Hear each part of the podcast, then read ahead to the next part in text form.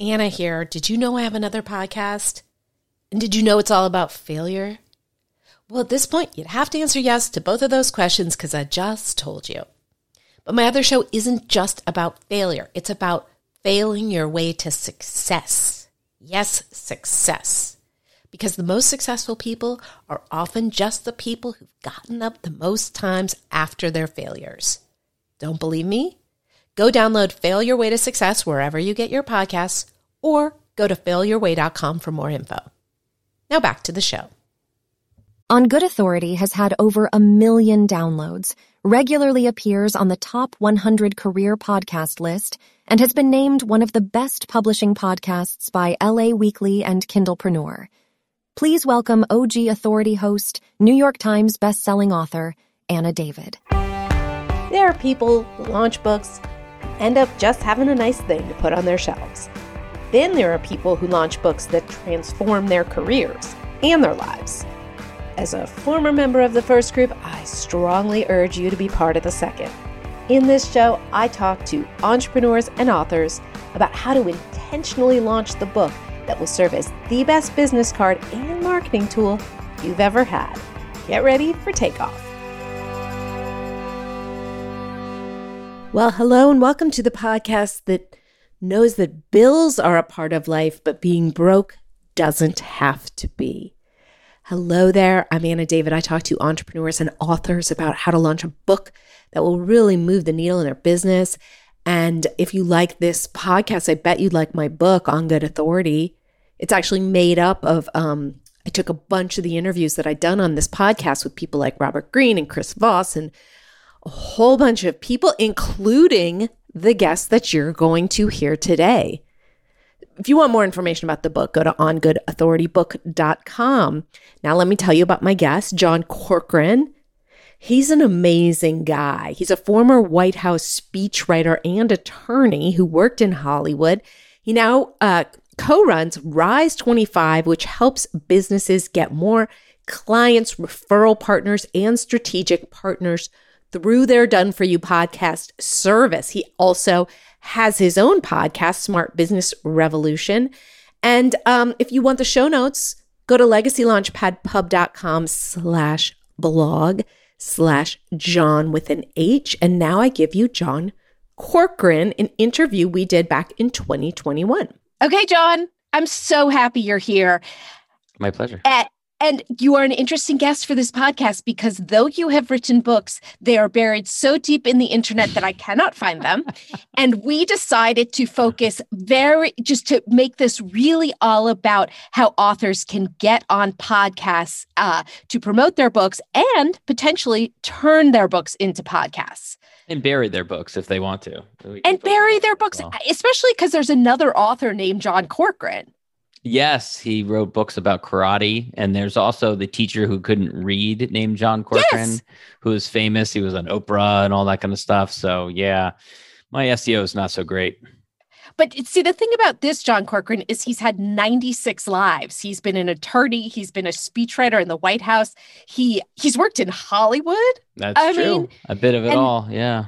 And now, you know, there are a lot of people out there who are calling themselves podcasting experts. What makes John different is his business is not just helping you start and launch and run a podcast, but using that podcast strategically. So, can you explain what that means, John? Sure. And I love podcasting. I've been doing it for 11 years now. Uh, I started around 2010 when I was practicing law just by interviewing my clients. And what I found was that um, a lot of people think of a podcast as just marketing, but it's actually a lot more than that. It's really like a Swiss Army knife. It's a it's a tool that can be simultaneously content creation, marketing, but it can also be upleveling your network. It can be business development, referral marketing, professional development. Some of the most amazing insights I've had from ha- over the years have been from the ability to talk to smart people and ask them questions that I'm curious about. And so, you know, what we do now with our company Rise 25 is we we help others to see the full compass of all the different ways in which you can use a podcast to benefit your business, to benefit you personally, to upleveling your network, and to make great connections and great get great ROI because that's what will motivate you to keep on doing a podcast for years, like I have. Yeah, because I think a lot of people start podcasts and they go, wait a minute, I'm not making money. This isn't, you know, this is not getting many downloads. But what you understand is that it's about leveraging relationships with your guests and about getting the right listeners. Isn't that right? Absolutely. And honestly, the way what I say to people is I would do my podcast even if no one was listening. I because I get that much value out of the doing of it, the great conversations. Uh, uh, you know, the great conversations. Like every week, I get to talk to smart people like yourself. We wouldn't be having conversation if it weren't for podcasts. It's a great excuse to hop on the phone with someone. These, you know, in the last 15 months of the pandemic, it's been an amazing opportunity when there weren't conferences, when there weren't face to face to have great conversations with people, to up level your network, to meet new people, even after a pandemic, you know, you don't have to travel across town. You can have a conversation with people over Zoom and you're creating content at the same time. And as you uplevel your network and you get to higher caliber people, people are busy. And so it's a great way to get busy people. I've literally had the co-founder of Netflix on my podcast, and he's not giving me 15 minutes of his day if I'm saying, can I have a just a, a, get to know you call, you know, right? But but because you're creating content that's going to be shared, it's going to be on iTunes, it's going to be across all the different podcasting channels. It gives you an opportunity in order to have a great conversation with interesting people. By the way, you all, John's podcast, it's Smart Business Revolution. Is that That's the exact right. name? Yeah. Yeah. Uh, this is what happened. I am a fan of that podcast. I reached out to him on LinkedIn and I would say, I would say we're friends. And so you've mm-hmm. gotta, you've gotta go listen to that podcast. I'm not saying that you're necessarily going to become friends with John like I did, but he has given me the greatest business advice, and we've never even met in person. Yeah, so, that's true. Let's talk about what can an author do to get on podcasts that are right to promote their book. Well, there's there's two answers to that. One, personally, I, I find that having a podcast is the best way to get another podcast because rather than coming hat in hand and asking people if you can be a guest on their show without anything to reciprocate, you have the power of recipro- reciprocity. And you know that's how I was I was on one of the the Shark Tank podcasts because I had the co-host of their show on my show, and then they reciprocated. in many many other podcasts the same way. So that that's one of the best ways. But beyond that, you know, podcasters are looking for good guests, and a guest who can come on a podcast who's got a book. I can say this after 11 years of interviewing over a thousand people. Someone who's written a book is one of the best types of guests out there because they have thought through answers on uh, on a topic. And they have a table of contents frequently most books do. And so it's very easy to conduct that type of interview. And it's a great excuse. The person has great authority. So from the podcaster's perspective saying that they had an author who's an expert in some particular area on their podcast it's easy for them to conduct the actual interview. It's great content for their listeners and it is just a, a great win all around. So, what is the best way to approach a podcaster, a producer, a host to get on as a guest? Yeah, well, certainly approaching with the book, there's the newsworthiness angle when it's recent. So, if the book is right when the book comes out, obviously, you know this, that's a great time. And you want to maximize that time as much as possible. But even after the book is a couple of years old. I mean, I have lots of authors on who who their books came out years ago. You know, just making it as easy as possible to the the host is what I would recommend. So when you reach out to offer them a copy of the book, um, to offer them sample questions is a great thing to do. Ten questions that you can ask me that I can be well versed on um, providing social proof, so evidence of other interviews that you've done, whether it's in mainstream media or other podcasts. If you haven't done any other podcasts before, work your way up. You know, work your way up to bigger and bigger shows, and um, and use the prior shows as evidence that you've had experience in these areas. Those are the main things that I would do, and and making it as easy as possible for that podcaster to make a quick decision because you know uh, you do start to get a lot of those emails when you've been podcasting for a while. You know, I receive dozens a week um, from authors and non authors. Um, I find the authors much easier to say yes to because you know that they're going to have a they're going to be good at answering questions. You know that they're going to have a fully formed answer to any question that you ask within their realm of expertise. And you know that there is a structure that you can take them through for the interview, ask them questions point by point, and it's made even more easy if they have a table of contents they provide to you or they have a series of questions that you can an- that you can ask them and that they're going to be able to answer. So, how far ahead of a release should a an author start reaching out? That's a good question. So, you know, some, I mean, I know some podcasts that, um, you know, they're publishing a year out or more. That's probably the exception. Most people, I would say, probably publish within a, you know, couple of weeks up to three to four months window. So just take that in in mind. One other thing I will point out is to message across different platforms, different mediums. So try LinkedIn, try mm. email, try picking up the phone, um, try whatever social channel, Facebook that people are active on, and then leverage the first people that you get to get to other people. So, you know, ask that that podcaster who had you on, you know, say, "Hey, I have this book coming out or the book just came out. I'm looking to get on more shows. Who would you recommend? Who else, you know, and maybe they will introduce you to other podcasts. I do that all the time. So, I have guests on my show and then I just will, you know, I just know a lot of other podcasters and we have a lot of clients who are podcasts. So, I will introduce them to someone else. So definitely leverage those people to get to more people. Yeah. I mean, by the way, you've introduced me to about nine people without me even asking. So he is not exaggerating about that. And so, so I think also it's making the approach in the right way. I think a lot of authors think, I have a book out. That's news. Think each podcaster is trying to serve an audience. So, really, uh, don't you dare pitch yourself to a podcast you've never listened to. Oh, yeah. it's the worst. As yeah. a podcaster, when you get a pitch from someone who clearly doesn't listen to the show. Um, so, but uh, yeah. what I am always preaching to is make books and and podcasts can be similar content.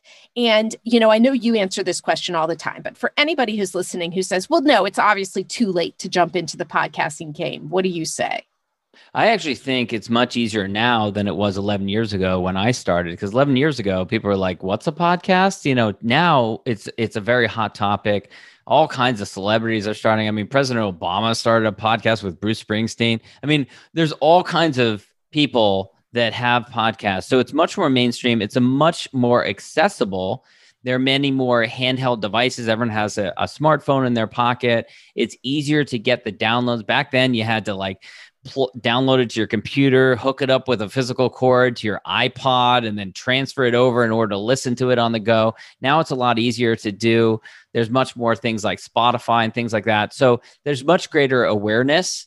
Um, and that makes it easier. However, there's more competition, there's more people out there. Um, so you do have to differentiate yourself. Um, you know, that's for sure. Um, the, the, other thing I would say, just dovetailing or, or, or piggybacking on what you said a second ago, is you want to make sure that you make it relevant to the podcaster. So um, if they have a specific narrow focus, you want to cater to that and explain, you know, hey, I know that you um, feature uh, only woodworking experts on your show, uh, but I've noticed that you haven't had anyone on who talks about the financial aspects of how woodworking businesses need to operate. I just wrote a book that's the definitive guide to how to manage your finances for a woodworking business. I think that would be really relevant. Um, and, and really valuable to your audience because I've listened to these past episodes.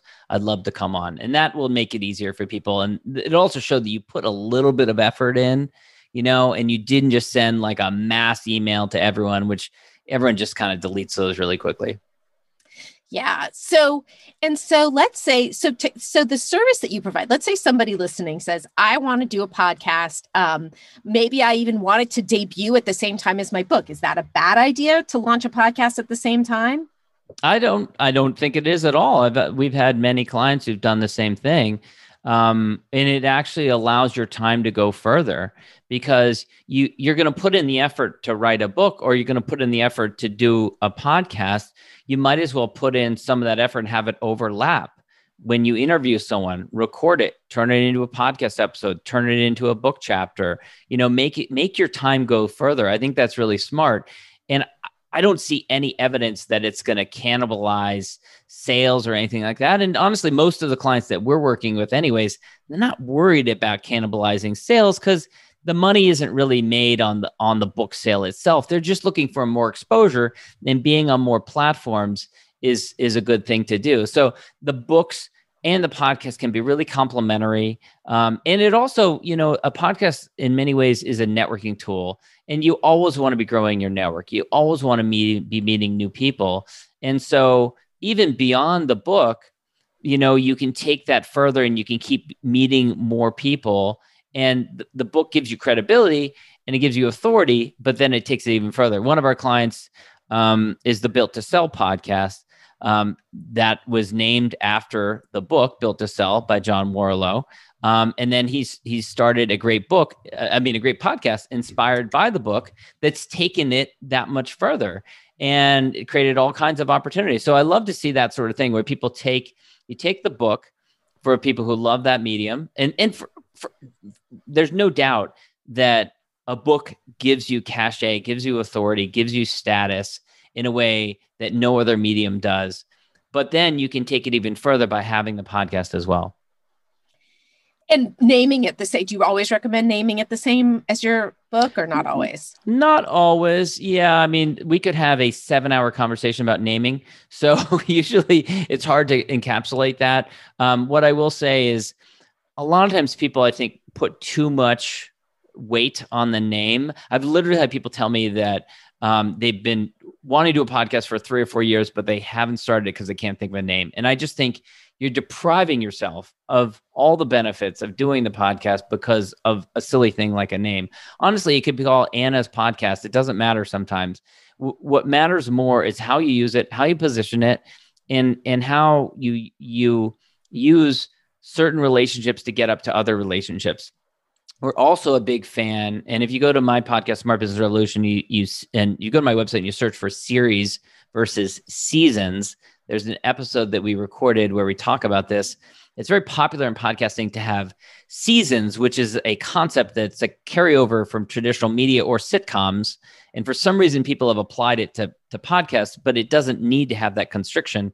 Uh, we are bigger fan of series which you can utilize in place of the name of the podcast in order to get introductions to great people. So, what I mean by that is you could call the podcast Anna's podcast or Joe's podcast or whatever, it doesn't really matter. But the series of what you use in order to establish and get a yes from people. So, let's say you're trying to reach out and you want CFOs of publicly traded companies. That's the ideal guest for you, and it's the ideal client for you. You could say, I'm doing a top Fortune 500 CFO series on my podcast, which by the way is called Anna's podcast. But no one hears that anyways because it doesn't matter. What matters is that the series is what they hear.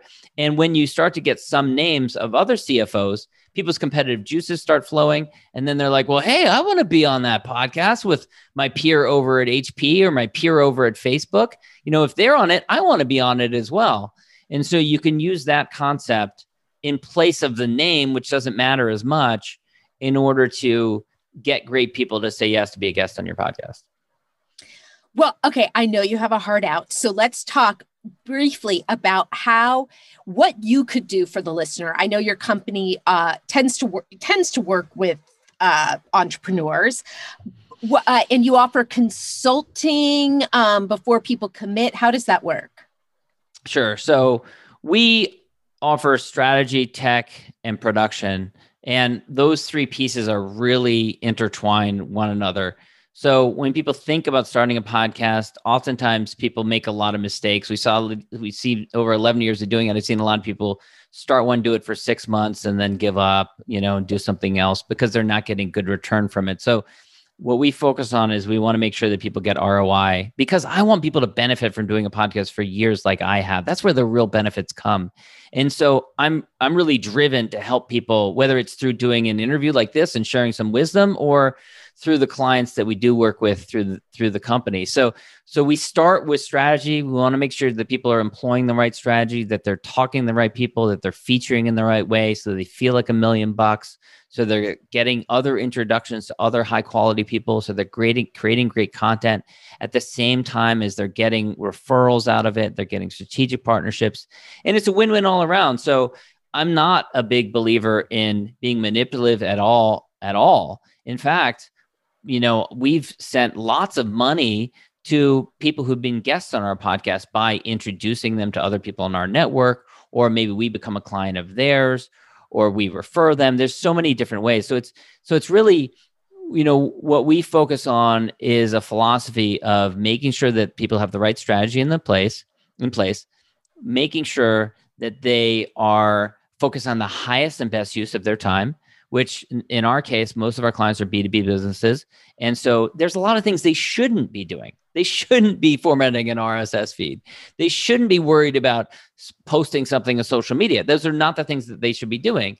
But they have limited bandwidth, they have li- limited energy. So what they should be doing is just having great conversations with great, great prospective clients, referral partners, strategic partners, their existing champions.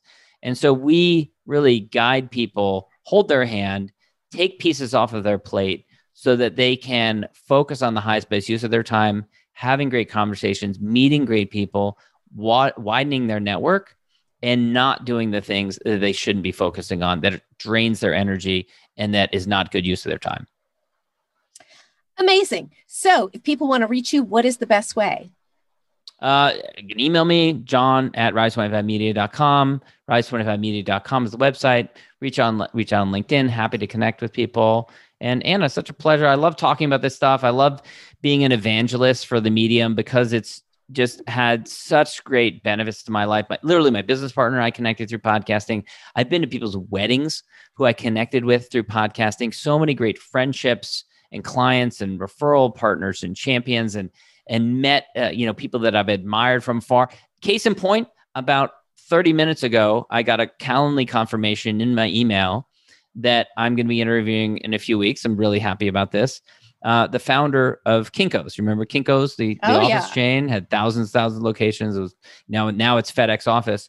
Um, but um, he he's a founder. Uh, he went to my alma mater, which is UC Santa Barbara, um, and so he's kind of like a you know a top uh, uh, alum that people are uh, have been and proud of, and he founded the first Kinkos in Isla Vista, which is right next to UC Santa Barbara, where I went to school. And so he's someone who I've admired for a long time. So I've wanted to to interview on my podcast, taken a little while to get to that point.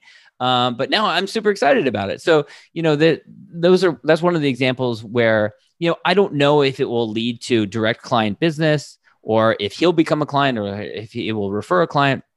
But I know that we'll have a great conversation. I know that I will share some of his wisdom um, with my audience. Um, and I know that it will lead to great things because I've been doing this for a long time. And I know that good things come from when you put great minds together. So I'm excited about that. And, and, and thank you, Anna, for letting me share some of my enthusiasm for the medium. And please, you are a podcast listener. Anyone who's listening, please just since you're on the app or wherever you are, go download Smart Business Revolution if you don't love it. Then don't come back to this podcast because you will. You will. Thank you so much, John. Thank you, Anna. Listeners, I will talk to you next week. Thanks so much for listening to the show. Now, a request from me. If you've ever used any of the tips or techniques you've heard about from the show, please take a few seconds to give the show a rating or review and find out all about how my company, Legacy Launchpad, writes and launches books at www.legacylaunchpadpub.com. See you next week.